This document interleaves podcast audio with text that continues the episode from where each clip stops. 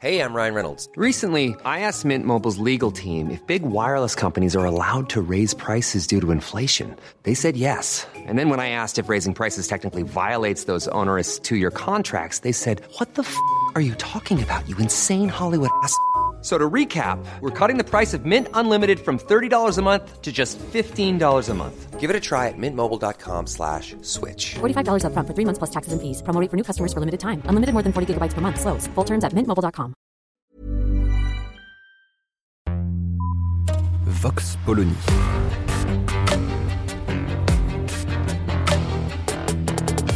L'actualité vue par la directrice du magazine Marianne, Natacha Polony.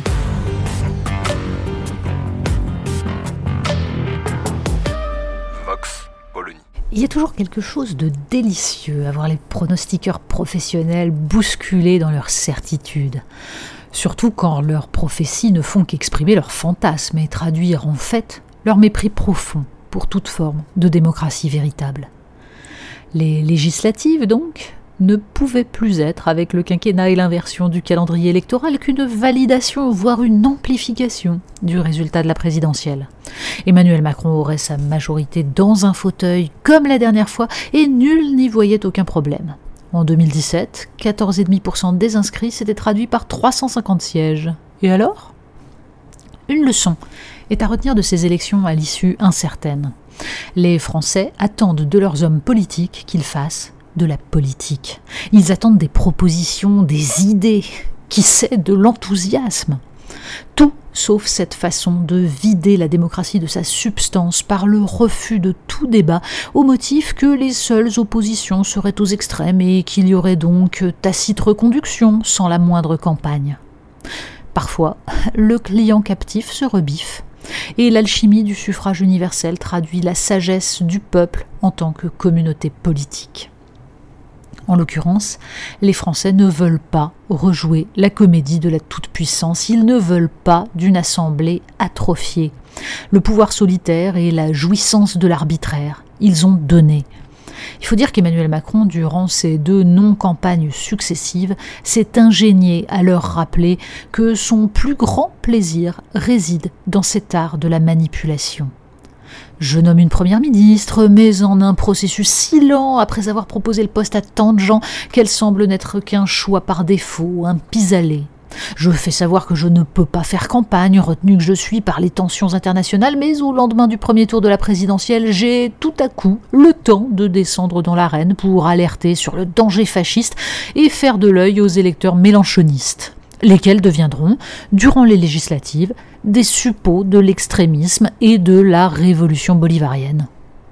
Emmanuel Macron a sciemment joué la démobilisation, la dévitalisation de la démocratie avec l'idée que son électorat âgé et aisé se mobiliserait toujours. Alors que ses troupes jouent les pleureuses au lendemain de l'élection en faisant mine de s'inquiéter de l'abstention record, il en a été le plus fervent artisan. On serait tenté de se réjouir qu'il soit dimanche le dindon de cette farce en n'obtenant pas la majorité absolue dont il rêvait. Ce serait mesquin, et pas franchement à la hauteur de l'enjeu. En revanche, un constat s'impose. Les citoyens ont tout à gagner à ce retour d'une vie parlementaire un peu moins atrophiée, voire à des négociations et compromis politiques autour des textes de loi. Une assemblée diverse rééquilibrerait un tout petit peu les institutions estropiées de la Ve République. Pas une panacée, pas de quoi sortir de la profonde crise démocratique qui mine notre pays, mais au moins un début de semblant de vie politique.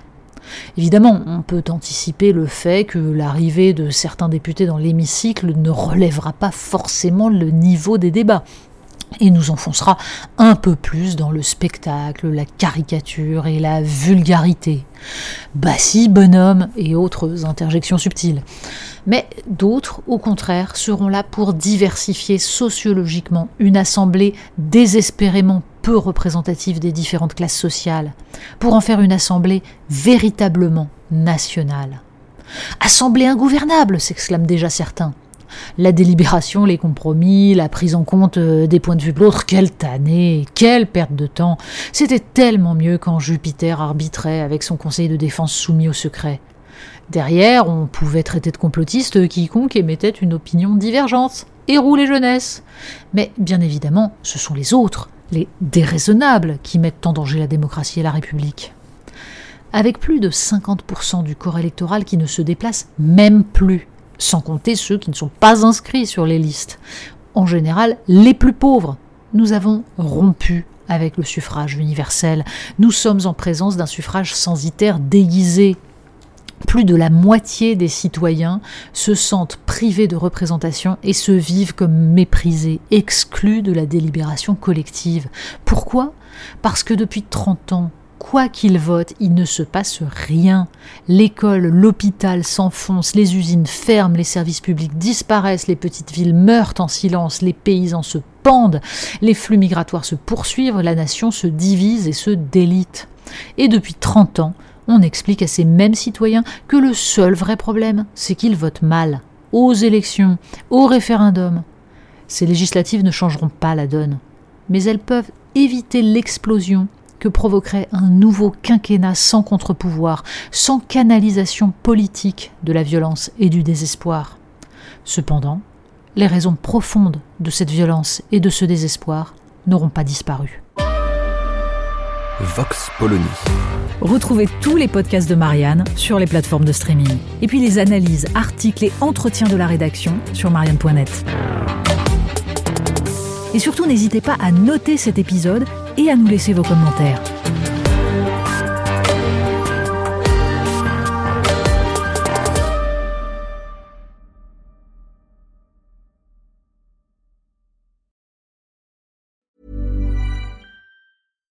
When you make decisions for your company, you look for the no-brainers. And if you have a lot of mailing to do, stamps.com is the ultimate no-brainer. It streamlines your processes to make your business more efficient, which makes you less busy.